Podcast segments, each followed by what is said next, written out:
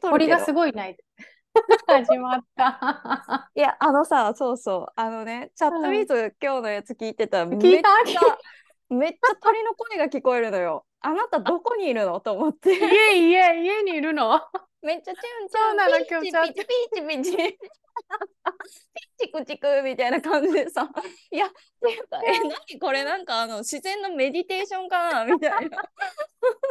私もさアップしてさ、なんかアップした後にどうかなと思ってさ、なんかあんまり聞いてもいないんだけどさ、自分のもなんだっけ、すごかったよね。飛行機の音も入ってたでしょ。チュンチュンチュンチュンピーチクチクボーみたいな。そうすぐそこに木があるからさ、もう元気なの鳥が。ほんと困っちゃったはい、そんな感じでこんばんははい、こんばんは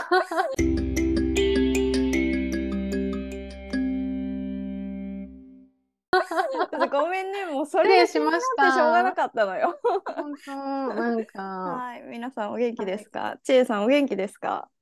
お元気です。元気にやっております。いやー、なんか早いよ。10月終わるよ。はい、終わるね。本当だね。早いね。ね。本当だね。終わるね。やばいね。なんかいろいろほらチャットでさ話したりとかしてたけど、結構いろいろ。私たち今週忙しかったみたいな、なんかそうだよね、お互いになんかいろいろあったっていうか、どうでした？なんかキャッチアップで多分今回もねいろいろと話を聞けたらっていう感じだったけど、とりあえず私は星読みコーチングの TT っていうプログラムが第1回目がようやく始まったっていう。イエーイいやー、ついに始まりましたよ。もうすごいいいじゃん。ワクワクで楽しくて、で、1回目がねちょうど私が仕事が重なってしまってて、途中から入ったんだけど、まあでもそれでもちょっと一応キャッチアップできるぐらいの時間帯で一応入って、でまあやっぱ難しいよね。コーチングってやっぱすごいなって改めて思ったし、リサさんの、なんて言うんだろうな、スキルみたいなのもすごいなって思ったし、リサさん、相変わらずのリサさんなんですけど、星読みコーチングのね、素晴らしいなって思ったし、なんかそう本当に星読みっていうか星座のことはほとんどやらないって言ってた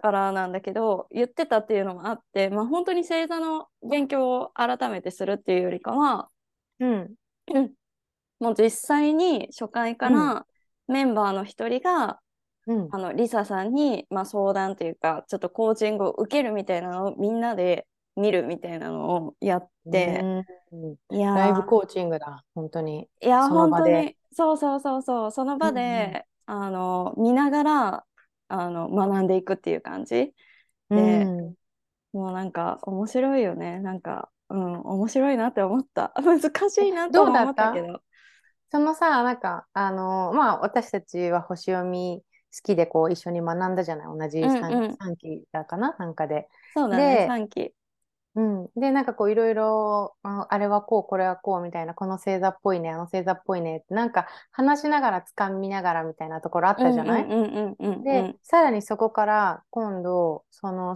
人の悩みとか、まあ、人生みたいなところに対して、星読みの知識を使いつつ、まあ、コーチとしてこう導いていくというか、一緒にこう出口を探していくって感じなのかな。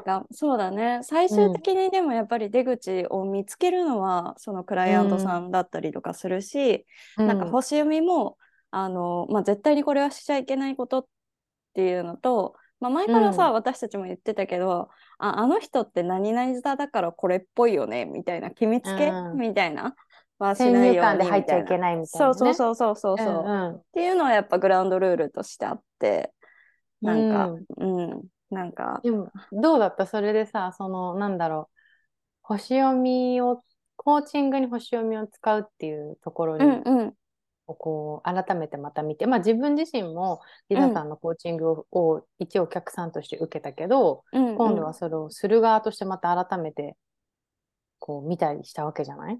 うん。どうなんだろう。なんかこう感想ある？こういう、あ、やっぱいいなとか、やっぱ使えるなとか、なんか。やっぱり私これ仕事にしたいなって改めて強く思ったし、仕事にしたいというか、これを私が提供する側になりたいと思ったし、なんか鳥肌立っちゃった。すごいいいな。いいな。そう思ったし、なんだろうな。なんか、まあ、やっぱり絶対リサさんと私のコーチングはもう180度違うぐらいのところにもしかしたらいるかもしれないけど、なんかそれはそれとして、私は私のコーチングができると思うから、なんかそういうのをちゃんと自分のこういう強み、ここは弱みっていうのもこう理解しながら学んでいけたらいいなっていう感じで思ったって感じかな。なんででもそのこれを提供する側になりたいと思ったの？やっぱりこれは人に役に立つなとか、これは人を助けられるなとか、なんかなんだったの？楽しいから。あ、楽しいから。あ、楽しいと思ったんだ。そうだね。で何を楽しいと思ったの？なんかその人の成長が見れるとか。わかんない。そんな深く考えてない。ここ楽しいって思った瞬間とかどこだったの？なんかさ、まあでも星読みを中級学んでる途中ぐらいから私なんかこういう星読みを使ってなんかサラリーマンの男性を相手になんかやりたいってずっと言ってたじゃん。コーチングみたいなしたいみたいな。なんかなんだろう、やっぱ楽しいからそれやりたいなと思ったぐらいだけど、なんで楽しいって思ったって言われると、なんだろうね。なんだろう、なんか喋るのが楽しいみたいな感じだったしなね。でもいいよね。そっか、楽しいって思うってすごいいいことじゃん。じゃあなんかそのいろんな人に関わりたいと思ったってこと？その人の人生を見てみたいとかってこと？それどっちも違うかもしれない。いろんな人に関わりたくはないな。なんだろう。なんかそこまで言われると全然考えてないなって今思っちゃうんだけど。いや、いいの。なんていうか。そんななんかそんなそうな何が考えなくていいと思うんだけど、なんていうか何がトリガーになっちゃったってことでしょ？そう興味持っちゃったの。そういうのが好きだからさ、そう。なんで何って思っちゃう。それに対して私がいつもふわっとこれが好き楽しいみたいなんでしか会社ないからね。なんだろうね。でもなんだろう、なんか。やってる自分が楽しいって思っただからなんで楽しいかだよね。いや、わかりません。じゃあいいよ。じゃあそれでいこう。そんな感じでいこう。でもすごいいいことじゃんね。楽しいなって思うってすごい大事だし。なんか楽しかったのよ。いいじゃん。でもやっぱりそれってさ、学んでる内容も多分合ってるんだと思うんだよね、サラ的に。まあ魚座だしね、なんかそういうちょっとなんだろう、魚座だしねとかって言ってその後の理由が出てこないけど適当。こんなだからさ、ほんとまあそういうなんか学んでる内容も合ってるし好きなんだろうけど、きっと学んでる環境、そのリサさんから教えてもらってるっていうそのグループも刺激になって楽しいんだろうし、だけどトータルそのいろいろなことが楽しいんだろうね、きっと。なんかいろいろ楽しいんだと思う。で新しいことを学んでるっていうところでなんかいて座の火星がめっちゃ刺激されてるかもしれない。なるほどな。ね、そんな感じかな。楽しい、ワクワクするって感じ。でも今回はそのいろいろこうライブセッションみたいなのを 見させてもらって、そこからなんだろう、読み解き方みたいな感じを見ていったわけじゃない？そのクライアントの関わり方みたいなのとか、そういうのが続いていって自分でも実践してみたいな感じ？何も決まってないって言ってた。ああ、そうなんだ。じゃあ今回はとりあえずその回でやって、次回までの宿題とかもあるの？宿題あったっけな、あったような気がするような、なかったようなちょっと待ってあったあったあった、そう宿題あったよ、あったあったあったけど、うん、忘れてたやらなきゃね、やらなきゃいけない、ね、やってみそのやりながらコーチングのやり方学びながらみたいな感じか。そうね、いいんじゃない。もう1回目の出だしとしてはさ、多分これからいろいろなんだろうやっていく、全何回か分かんないけどさ、結構長いじゃない、うん、うんうん、期間としては3月ぐらいだっけな、2月ぐらいだっけな、あれもうこれも分かんないよ、私も講座受けすぎてさ、何がいつまでかが分かんないよしみさんのが長いんだもんね、確かね。そうそうそうそう、よしみさんよりかは短かったかな。うん、でもその中できっとなんだろう、こうやっていって、まあ、わかんないけど、そのなんだろう、その講座内で自分がコーチとしてやる場面も出てくるかもしれないし、うん、わかんないよね。うんうん、あでもやるだろうね、うん、ロープレみたいな感じでさ、じゃないとわかんないじゃん。なんか、ね、頭で理解できててもさ、じゃあそれを実際に相手からなんていう言葉が飛んでくるかわかんない状況でさ、考えて、うんやらないといけないわけでしょ。うんうん。そうだよね。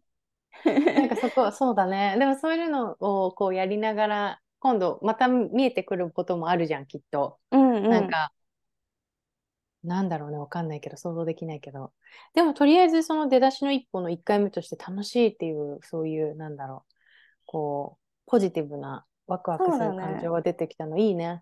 あ、そうそう、それでね、うん、もしこのスキルが私に落とし込めて、うん、ちゃんと私が使えるようになったら、うん、それこそ私の周りの人とかに使えるなみたいな、なんていうの、うん、いい影響を与えられるようになるかもしれないって、それが一番ワクワクしたかも。だからなんか見ず知らずの誰かにっていうよりかは、今自分が関わってる、うん、そのよしみさんのグループのメンバーだったりだとかに、うん、いい影響を与えられる存在になれるかもっていうのでワクワクしたかも。うん、うん、いいじゃんいいじゃん。実際なんかその本当に自分の好きな人たちをもうちょっとこうより生きやすくじゃないけどね。っていう感じだね。ありがとうございます。言語化に成功しました。よかった。でもまたそれすごい大きい核となる部分じゃない？きっと。かもしれないね。今後もそれをがゴールになっていくよねきっとね。本当に多分身近な人からどんどん。なんて言うんだろうな、なんかより生きやすくっていうかより楽しくみたいなさなってくれるとより嬉しいよね。やっぱ自分の周りの人が幸せだと幸せじゃない？うん、嬉しいよね。嬉しいよね。影響がね少しでもあったらねっていう。よかったね。こんな感じです。お疲れ様でした。ありがとうございます。はい。きっとなんか、もうあれなんじゃ、で、何人いるのその講座受けてる人？8人、9人ぐらいかな。そうか。そんなに多くはない。みんなもっとあれなのかな、こう、実際にもう始めてる人とかもいるのかもしれない、ね。そうそう、4人ぐらいはもう起業してるっていうかさ、自分たちで仕事して、まあなんか数秘だったり、星読みだったり、なんだ、コーチングみたいなことをやってるような人たち。だったね。そっか、うん、でそこに星読みを入れたいから、まあそうだね、そうなるとどうなるかみたいな。そうね、半分は起業家なんじゃない？なんかあんま会社員の人、私とひとみんとあと一人ぐらいかな、いるかないないかなぐらい、みんなしてない気がする。でもちょろちょろ始めてったらいいんじゃないの、さらになんか知ってる人から。そうね。興味ある人からね。とりあえずなんかなんだろう。まあよしみさんのグループの中で一回やらせてもらえることになってて。へえ、すごい。でその後個人に進むかどうかは分かんないけど、個人セッションみたいな感じで私と誰かがやるみたいなんかは分かんないけど、私がこういうことをやってますみたいなのを今度お時間もらって紹介するみたいな感じ。何それ、すごいじゃん。のチャンスをいただいて、チャンスっていうかよかったらやってみてよって言われて、じゃあやります、みたいなえ感じ。ー、結構それ大きくない？なんかそこでさ、いい宣伝というか、自分まあ、の宣こ伝っと。ていうかね、そうそう、とりあえずね、やらせてもらえるみたいなんとか、あと何人かさ、星読んでほしいみたいな言ってくれたりしてる子もいいじゃん。いるから、全う然ん。読ましてほしい。本当に読ましてほしい。今は。ちょっなんと前か、まで他人のそう星座そにう読そまう。れてないなんか、あったけど、あれみたいな、この間まで嫌がってたよね、みたいな。めっちゃ嫌がってたんですけど、あー今まはた、読うみん。たいなーっていう時期だから、あー、再熱したわけですね。はい、読ませてください。よかった、よかっうた。ん、いいじゃん。なるほ待っどてるね。よ。みんな待ってるよ。もうやっ出生て。時間分からなければ、出生時間は分かってほしい。まあ分からなくてもいいのか。出生時間分からなかったらハウスが分かんないだけだから、うまあ、最悪ん。分からない場合でも、ある程度はちょっと読めるからね。なんうかん、朝か夜かぐらいだけでもね、そうそうそう、もし分分かかっれてくれば。たら嬉しいけどね。うんうん。大体。へえ、よかっそたじゃん。う、こんおな疲感れじ。様でした。はい。みんなやっぱね、生まれた時間を調べるっていうのが結構さ、一個ハードルになっちゃうから、あそうだの、よね。わ知ざらわざないさ、も母んだ子よ手ね。帳を実家に帰って見ないといけないってなると、みんな実家から離れてったりとかするじゃん、ほとんどの人うん。は。だかうん。らね、結構大変なんだけど、まあ年末年始戻る機会があれば、ぜひ見てもらって、あの、そうだね。その機会にバンバン送ってもらえば、バンバン バンバン見ます、私。あ、すごい自分でハードル上げてるじゃん。すごいじゃ頑張ん。る、頑張る、頑張る。まあごでめもん。ね、大事、経験がね、大事だもそうんそね。う、そんな感じです。コロコロ変わってるけど、すいません。もう柔軟なんで。この暑いうちにね、みんはな読ん募でもら集。いたい人は連 そう絡、そう。連絡しないと。あまたシュンってなるから。こんな感じーかな。うん。ねえ、いいね。じゃあ引き続きまた、う教えん。てください。アップデートがあれば。はい。ちえうさんんうん。は1週間、どんな感じでしたか？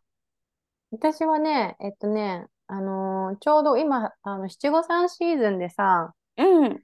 で、ちらほらお仕事が、いただいていて、で、着素付けだ晴らっしたり、ヘい。アセットだったりっていううのをやっん。て、で、この前の週末が、まあ、その出産前のその予約はもう最後っていう形うでん。全部終えてきて、お疲れ様そうでそしうそうた。そう、ありがとうございました。い素やー、晴でらもしなんい。か、それこそ、うん。なんだろう、私、やっぱり髪の毛とか、うん。いやもうね、本当練習が足りないなとか、もっとこうできるなとかって、いろいろなことはもちろん振り返って反省はするんだけど、うん。で、まあ予約の前の日というか、結構数日前からこうう練習とかをんう始めるんんだけどね。うんうん。で、で、まあ、あと着物もね、そこでこういい着物を見たうり、くれん。たり、ういろいん。うん。ろするわけなんだけど、うやん。っぱりね、楽しいんだよね。ワクワクしいて。やー、いいじゃ楽しいの。ない。最高だね。で、私何がそこでさ、楽しいかって、うん。その、さっきね、なんか、サラはこう、身近な人のうんに役うにん。立つ、ね、なんか、そこが楽しいっていう話だったけど、うん。私はやっぱりそこで、なんだろう、美しいものうん。見るっていうう楽しん。うさん。と、うん。それを作るっていう楽しさと、うん。あと、まあ、一緒に仕事をね、する、着付けの先生とかが、まあ、一緒にいるんだけど、あうと、まあ、ん。カメラマンもそうだうけどん。ね、うん。プロの仕事を見るのがすごいまあ、そう楽しだくっね。てさ、いやー、そう、そうだね。なんかそこのあたりは、もうずっと変わらないなと思って、ほんうと、ん。うん。うん。もう20代からずっと、うん。そう、っていいうや、のを、もう。内側からさ、めっちゃ笑顔がもう、嬉しい、楽しい、幸せ、キラキラみたいなのがめっちゃもうめっちゃ出てるもんね。いやー、表楽し情かっに。た。ほんいや、なんかと。本当に幸せそうだなって見てたの。今回のさ、なんかう七ん、五三は、私がヘアセットで入って、で、着付けの先生と、まあ、いつも一緒にやってるね、先生とセットで入ったんだけど、その、7歳の女の子の着物がさ、まあ、まあ、しっかりした着物なわけよ。基本的にその、なんだろう、安いポリエステルとかの着物じゃなくって、本当の証券の着物だし、帯もしっかりした帯なんだけど、今回の帯がね、またすっごい素敵でさ、本当に、そうなんだ。なんかこう、色合いとその刺繍の感じとかがすごく綺麗で、なんかね、そういうのはいくらでも見てられるなっていう感じ。いやー、いいね。でもなんか帯とかさ、ほんと着物ってすごい、なんて言うんだろう、一個一個が作品っていうかさ、すごいよね。なんか作り込まれ方みたいなのがなんか、私もおばあちゃんが着付け師だったからさ、すごい着物もいっぱいあったし、私が七五三の時は全部もう本物の着物みたいな、こうさ、もう何重にもされて、こうめっちゃ重い帯をつけさせられて、なんかもう一緒大変なんだよね。そうそう、なんかやった記憶はすごい残ってて、でもなんかこう、やっぱおばあちゃんがその着物に対する思いみたいな、もうすごい、なんて言うんだろう、強かったっていうかさ、良かったっていうか、なんかすごい情熱を注いでるなっていうのも子供ながらに見てたから、なんか面白いなと思って。ねえ、面白いよね。なんか素敵と思ってさ、なんか私の着物の、まあヘアもそうだけど、まあ、着物で言うと、自分がまあ、七五三とかがあって、次に成人式とかがあって、お振り袖だったわけじゃない？で、大体の人って多分一般的な流れ、女性だと成人式に振り袖を着て、で、まあ、大学とかなんか卒業式にその振り袖を使って袴を着て、でその後はまあ、結婚式でなんか出席する側で参列する側でね、振り袖を着る時もあると思うんだけど、そうね、でもその後は自分の結婚式で着るか、もし着なければ今度はなんだろうね、今度訪問着に行く場合が多いと思うのよ。訪問着っていうのが、まあ、振り袖はまあ、未婚の女性のね、第一礼装としてあるんだけど、訪問着っていうのが、まあ、そのフォーマルな席で着るね、本当に結婚式とか、そういう卒業式入学式とかのフォーマルな席で着る、まあ、礼装って言われるものなんだけど、大体みんなその振り袖の後、そのすぐ訪問着に行く人が多いかなと、人生の流れで。そうね、で、まあ、それは子どもの入学式入園式だったり、そういう子どもが生まれた時のお宮参りだったりとか、あとは結婚式に行く、参列するために訪問着着るとかね、だと思うんだけど、私人生でさ、振袖の後に、まあ、着物を自分で着るからさ、普段着の顧問っていう、そのいわゆる本当着物を普段着るためのその着物をずっと着てて、訪問着まだ一回も着ないのよ。そう。とか言っちゃったけど。ごめんね。そうそう。でも普通は多分みんなすぐ訪問着に飛ぶんじゃないのかなと思うんだけど、私は訪問着をまだ。訪問着ってなんかさ、何歳ぐらいとか訪問着の定義ってどういう風になるの？訪問着は礼装っていう形で、そういう式典とかに出るためのものなのね。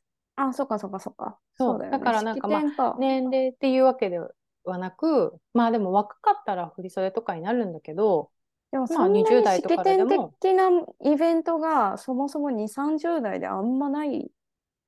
じゃあやっぱり20代でもその子供を産んだら、やっぱりお宮参り、入学式、まあ結婚式に参列する時にも訪問着着る人も、訪問着もすっごい華やかな柄のもたくさんあるから、そういうのも全然あるんだけどね。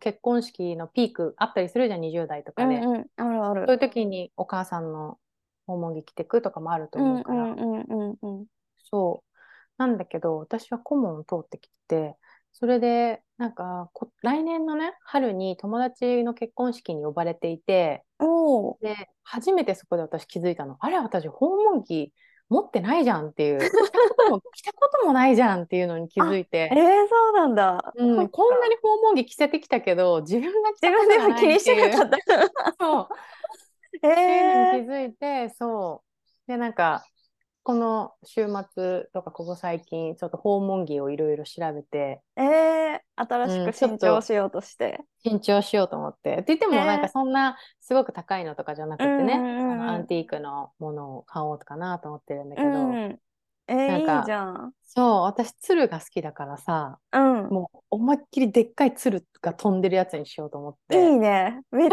ゃ似合いそうめっちゃ似合いそうそう、そんないいじゃん。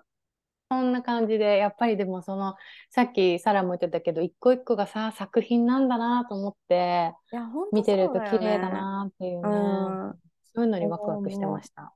なんか成人式の時にさ、それこそ振れ袖を選ぶために、まあなんかおばあちゃんが着付け師だったとかいうのもあって、まあその、お服屋さんのお知り合いが何人かいたから、まあそのお店回らせてもらったりだとか、まあ、普通に呉服屋さん行ったりとかでさ、いろんな着物見ながら、こう何色着たの？赤っていうか朱色っていうのかな。そうそう。私なんかもうちょっとなんか淡い感じの着たと思った。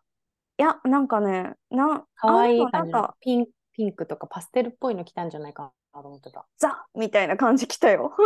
いいじゃん。でもなんか私も赤だったよ。あ、本当。なんか全然あれがないな。なんか昔の写真でさ、私なんかその成人式の時のね振袖すごいだから気に入ってたの。まあそれなりにめっちゃいいね、お値段したし、けどだからなんか自分保存してるかなって思ってパーって見てったらさ、今おばあちゃんに着付けされた7歳と5歳の私が7歳にいた。いいね、着物いっぱい持ってるのね、羨ましいね。だから実家には多分何枚って読むのかな、ちょっと呼び方が何枚何着わかんないんだけど、多分あるんだけど、そうそうねっていうのがいいよね。まあ確かにね、だからなんか、その時すごいワクワクしたのを覚えてるし、なんかもっと着たいって思ったまま、まあおばあちゃんも亡くなってたからそっから機会がなくって全然ね、なんか着る機会もなくて着物もしまわれたままになっちゃってるけど、ちょっと着たいなと思ってます。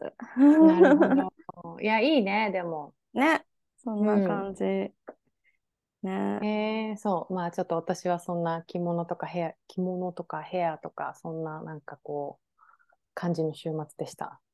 いやなんか好きって大事、本当楽しい、ワクワクする、好きって大事、本当。なんか今週2人ともニコニコしてるのがすごいいいよね。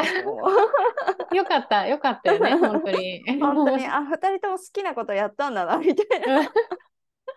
でもこれをさ、また本当に仕事にしていくっていうのが難しいところなんだなっていうふうにもう思うところでさ、なんだろう、ワクワクするだけでお金にならないこともきっとあるし、でもワクワクし続けないと続けられないっていうところもあって、多分その獅子座を見ててもね、本当10歳とかの子供が楽しいことを好きなことをただ楽しむっていうのが、その獅子座のやっぱり強さだったり、で私はそれをたくさん持っててさ、だからなんかね、そこのそれをどう仕事にしていくかって改めて考えたりしたよ今回。確かに、そういうのってなんだろうね、やっぱ土星とかなんかあれなのかな、なんか何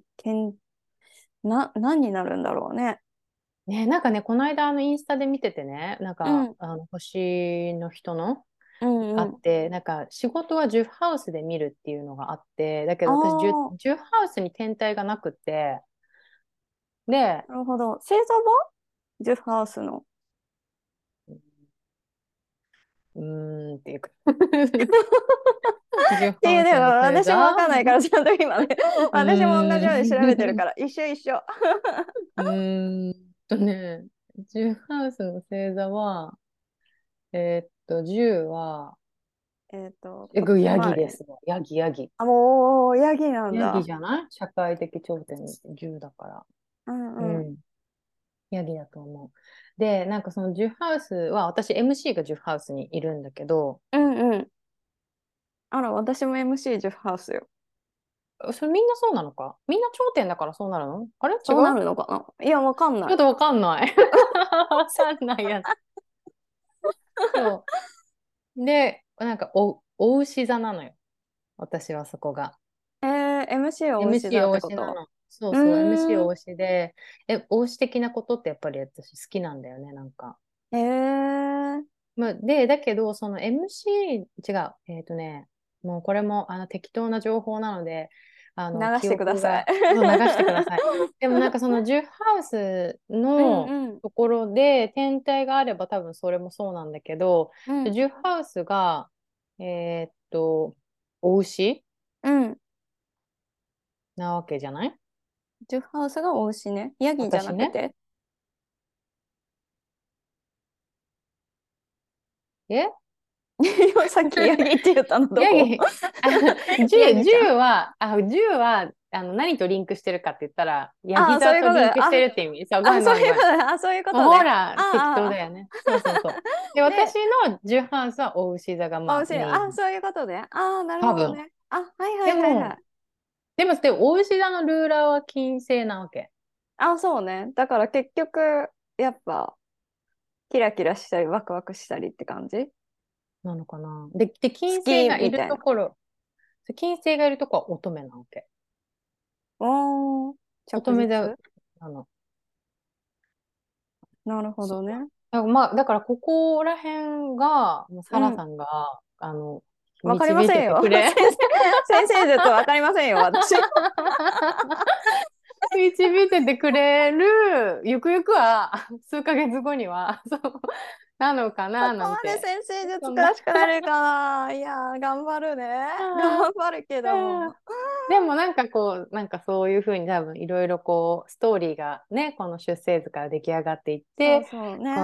うん。でも私がその獅子座だけでビジネスをやっていくかって言ったら多分厳しいところもあるし、うんうん、その10ハウスは何なのかで、10ハウスのルーラー、何なのかとか、まあ、そういう風に見えてくると多分、うんうん、きっといいヒントとかが出てくるのかなとかを、うんうん、ちょっとこの週末その思い出したりとかもしてたの、ね、でコーチングもね、そのなんかサラやってるしみたいな感じで、うん、なんかまあそこら辺をこういろいろ考えてて、うんうんうん、でもまあワクワクをねどう生かしながら、そのワクワク楽しいと思う火を消さないで、さらにちゃんとお金も回していけるようになって、でお金が回るってことは需要があるってことだし、需要があるってことは誰かが喜んでくれてるってことだから、またそれで自分のやる気とかにさつながるじゃない、うん、だからなんかそうね、うん、そういういい循環が出てくると、もっとモチベーションも上がるし、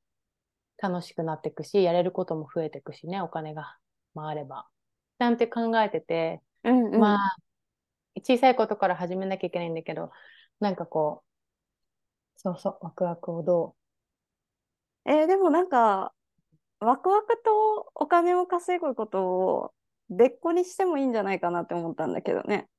お金稼ぐことはお金稼ぐことで、ワクワクすることはワクワクすることで、みたいな感じもありかなって思った。それが重なったら一番もしかしたら幸せなのかもしれないけど、結構難しいと思うんだよね。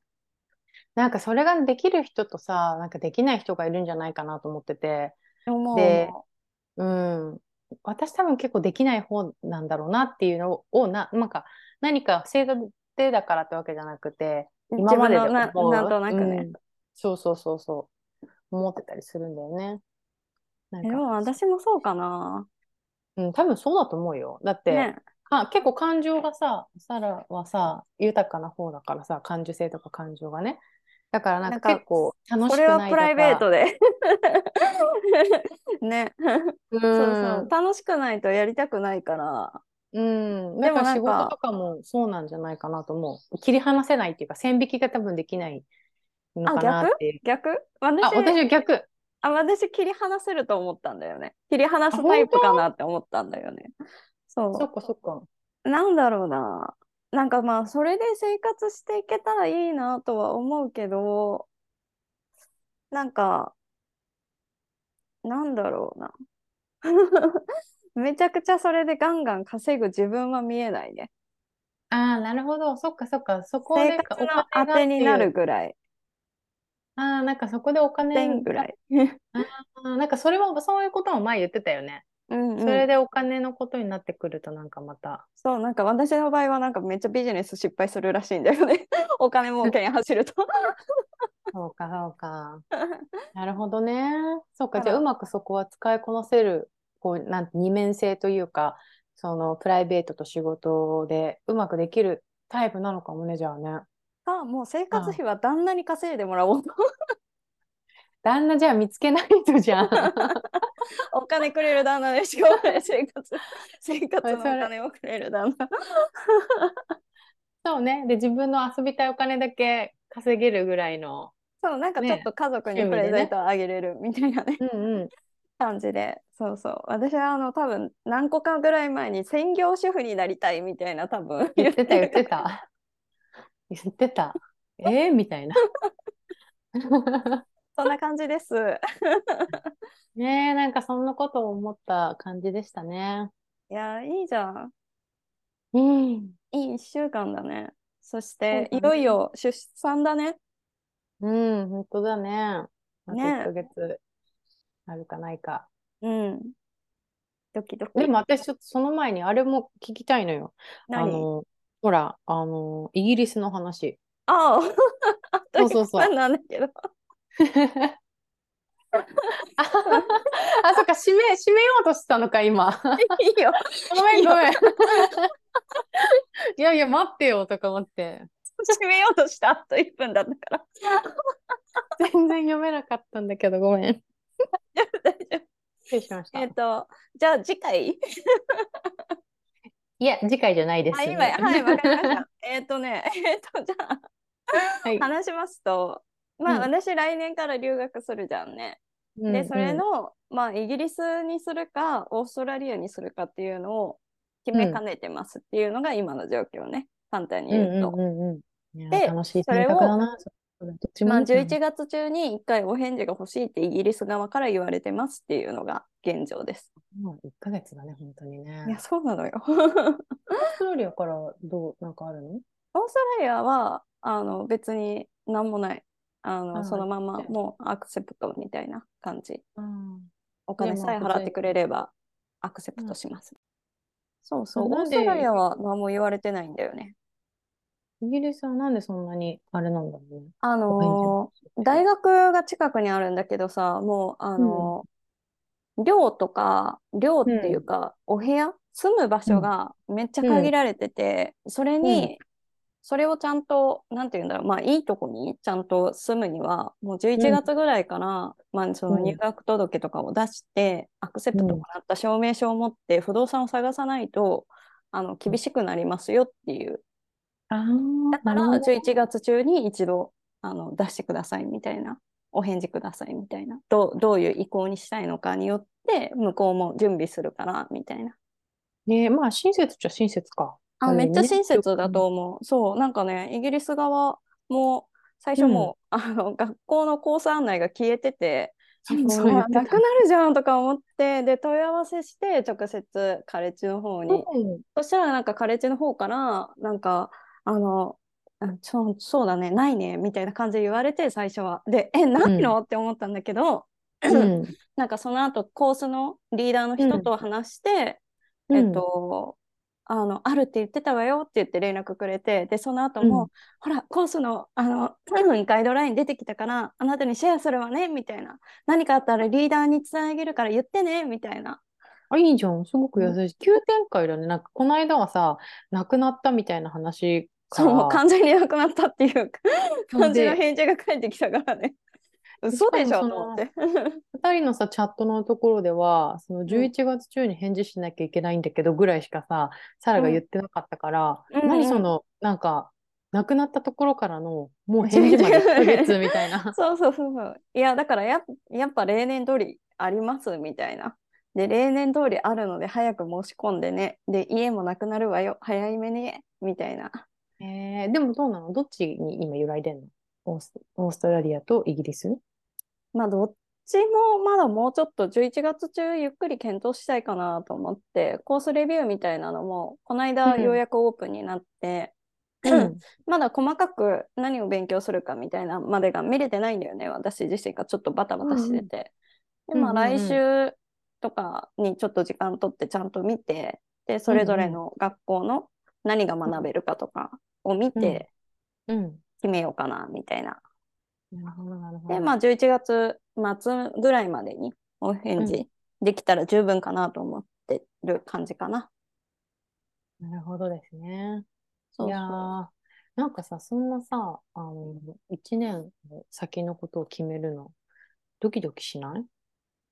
というかなんかもう現実味がなさすぎて、なんかさ、うん、もうすっかり辞めるつもりで留学するつもりですごいいるけど、うん、なんかあっという間だなとも最近思い出してでもなんだろう、なんかさほらサラはさよく言うじゃん、自分でもなんかこう気分が変わるかもしれないとかさ、うんうん、やりたいことが変わるかもしれないとかって言うけど、これに関しては1年後だけど自信ちょっとニヤーって自分もでもしてるけど今めっちゃマコタモトと頑張ったんだってで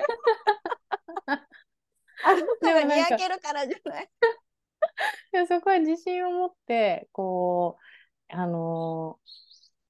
やりたいと思うところなんだね、変わらない。でも去年さだから一回オーストラリアの大学院受けてて、うん、アクセプトされて、うん、結局辞めてるんだよね、うん、去年中に、うん、で、うん、しかもそれ会計みたいなやりたいとかやるつもりだったとか、うんうん、会計学やろうと思ってた ねビジネスの方で、ま、全然違う。そうでもやっぱ面白いね。そうやっやっぱり私ビジネス興味ないなっていうのをすごい思って、うん、そうなんかそれはやめて本当良かったなって思う。ビジネス専攻だと何千万ってかかってたし、うんうん、ビザのためって言ってたよね、なんかビザがそう永住権取りやすいからっていうだけだね。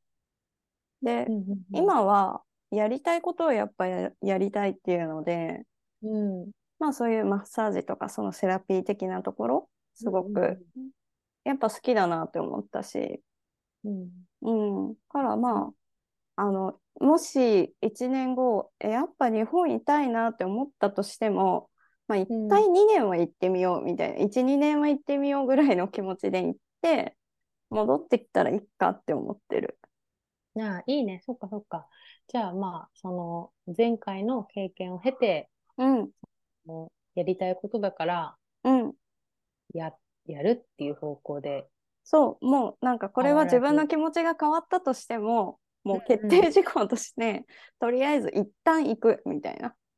いいじゃんいいじゃん、ね、心折れて3ヶ月ぐらいで帰ってきたらまあそれはそれでいいかって感じだね、うん、しょうがない。そのトライしたっていうねそうそうトライしたっていう結果があるからさ、うんそうだね。なんか行けばよかったよりいいよね。そうなんかずっとあやっぱやっぱり行きたかったかもっていう気持ちをずっと引きずるのは良くないから、うん、もう今行っちゃえばね40歳まで戻ってこれるからさ、うんうんうんそうだね、ちょうどいいじゃんと思って。いいよそっかそっか。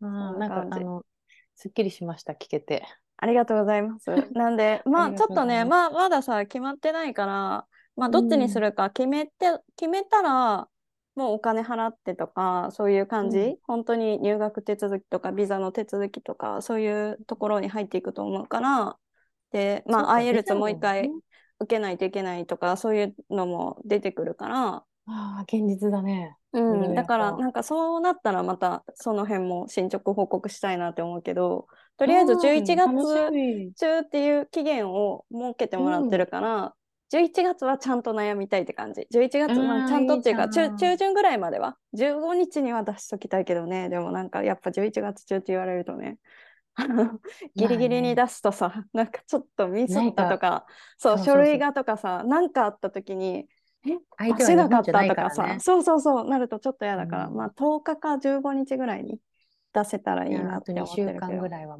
悩めるのかな。そうね、2週間だけ悩んでやろうかなって感じ、ね、めっちゃワクワクする。自分のことじゃないけどすごい楽しそうだってそれでさ行くって決めるじゃん、ね、うん、そしたらさイギリスの生活が待ってるわけでしょ、うん、でさそしたらお家どうしようかな、まあ、オーストラリアかもしれないけど、そう、ね、どっちかね、そう、お家どうしようかなとかさ、そのエリアのこととかもまた改めてさ調べたりとかさ、そう、なんかそういうのね、結構調べてるんだけど、やっぱさ家も高いんだよね、なんかね、めっちゃ高い。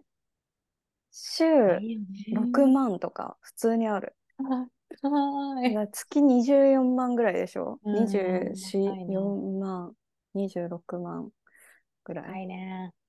それは。でもあと、シェアしたりとか？いや、シェアルームがそれね。あ、シェアがそれなの？そうなのよ。わかんない。やばいよね。でこれが取れなかったらどんどんどんどん高いところか、うん、もうなんか多分すっごいところになっちゃうから、うん、なるほどね。いい、そのなんだろう、ちょうどいいところを取るためには早めに動かなきゃいけないってことね、うん、そうそうそうそう、うん、もう学生が多いって言ってたもんね。なんか学生しかいないからね、多分学生と観光の街、イギリスとかだと。でもオーストラリアもオーストラリアでさ、うん、なんか日本が散々ワーホリ稼ぎ放題みたいなさ、うん、ニュースかテレビとかで報道しまくったおかげで日本人が溢れかえってるらしくて、オーストラリア中で、でも家もないしで喋れない人も多いしみたいなんで、結構ビザの制限をしようかみたいな話も出てきてるらしいの。オーストラリアだとどこなの？シドニーなの？ゴールドコースト。行くとしたら、あ、ゴールドコーストなんだ。そうそう。そっかそっか。からね。コースね。サーファーの街ですよ。いいじゃん、マリンスポーツもやれるし、そっちだったら。サーフィンしまくって、全然勉強してなかったらどうしよう。いや、いい。でもそっちもさ、生活もまたなんかあってそうだね。はい、まあ海があるしね。うん、もう本当海の近く。自然と、ね、セラピーで、うん、なんか自分を癒されつつ、そうそうそう、ね、自然と関わりつつ、で、うん、アロマとか、まあね、そのマッサージの勉強してみたいな。いいね、それも合うね。ね、なるほどね。で、なんかイギリスだとなんかもうちょっとさ、なんだろう、まあハイソサイエティって感じかな、どっちかというとまだ。そうそう、クラシックなさ、うん、なんかそうそうイメージ。でもまあ、うん、アロマとかやっぱり。まあ、リフレクソロジーっていうのがね、英国式って言われてるから、そのイギリスから発祥されてるものだしね、うん、なんかこう王道な感じもするよね、なんか、うん、でまとめられてる英語のレベルもね、イギリスの方がIELTS高くて全然、そうなんだ。オーストラリアの方が低いんだよね、点数で言うとね。そうだから、なんかその辺も考えると、英語の環境を考えるとイギリスなのかなとかも思うし、ちょっと自分に負荷かけてね。そう、でもさ、なんかそのただでさえさ、お金もなくってで、うん、きつい環境で英語の負荷がかかって、うん、で暗いところでみたいなさ、暗いからね。そう、なんかそれもさ、自分を追い込みすぎなのかなとか。思ったりとかさ、そしたらオーストラリアのなんかすごいさ、いい天気のところでさ、海もあってさ、自然もあってさ、でそれなりの英語でいけるから自分も苦労しないみたいな感じの方がいいのかとかも思うし、めっちゃ悩まない？悩む。でも楽しいね、その考えるのも超楽しそう。そうだからもう、あとはもう学校の内容と、でも学校の先生は本当に両方だから、そんな感じでサポーティブだから、うん、すごいいいなって思っちゃって、オーストラリアの方も受けて、うん、まあ、実際に先生と直接話したわけじゃないからわかんないけど、すごいなんかもう日本人にすごい絶対的な信頼を置いてるらしくって、大体クラスに1人か2人日本人がいるらしいんだけど、うん、から真面目でね、ちゃんと留意を受けてくれる、そうそうそう、でちゃんとやってくれるみたいな。だからもう本当に全面に日本人はサポートしたいみたいな感じのことを言ってくれてるからさ、そういうのって心強いじゃん。ちょっとなんかいいね、異国だと。オーストラリアってだよね、結構ね。なのかな、まあ多分日本人も多いからかもしれないね。うんうん、まあでもいいね、それも楽しいな。でそれで決めた後もさ、なんか準備してくの楽しいじゃん、そうやって英語勉強し始めて。いや、もう緊張するよ。本当。いや、そうね、人事だから今私楽しいって言ってる。もう楽しくなっちゃうな、本当に。うん。まあね、ちょっと、どっちにするか。うん。またぜひ、ちょっと楽しみにしてて。またちょっと、もしかしたら、おいって悩んでるみたいな、なんか、病んでるみたいななるかもしれないけど、それはそれで聞いてもらえる。それはそれで。ね、いいじゃん。でもじゃあ、もう次とかの、その、数週間後の、収録している時にはもう決まってるかもしれないからね。そうね。決まり出すぐらいかな。そうだね。決まってくるね。楽しみにしてます。はい。ありがとうございます。聞いてくださって。はい。はい、こんな感じかな。うん。こんなキャッチアップで。はい。じゃあまた今週の水曜日も。はい。よろしくお願いします。はい。ありがとう。はい。じゃあまたね。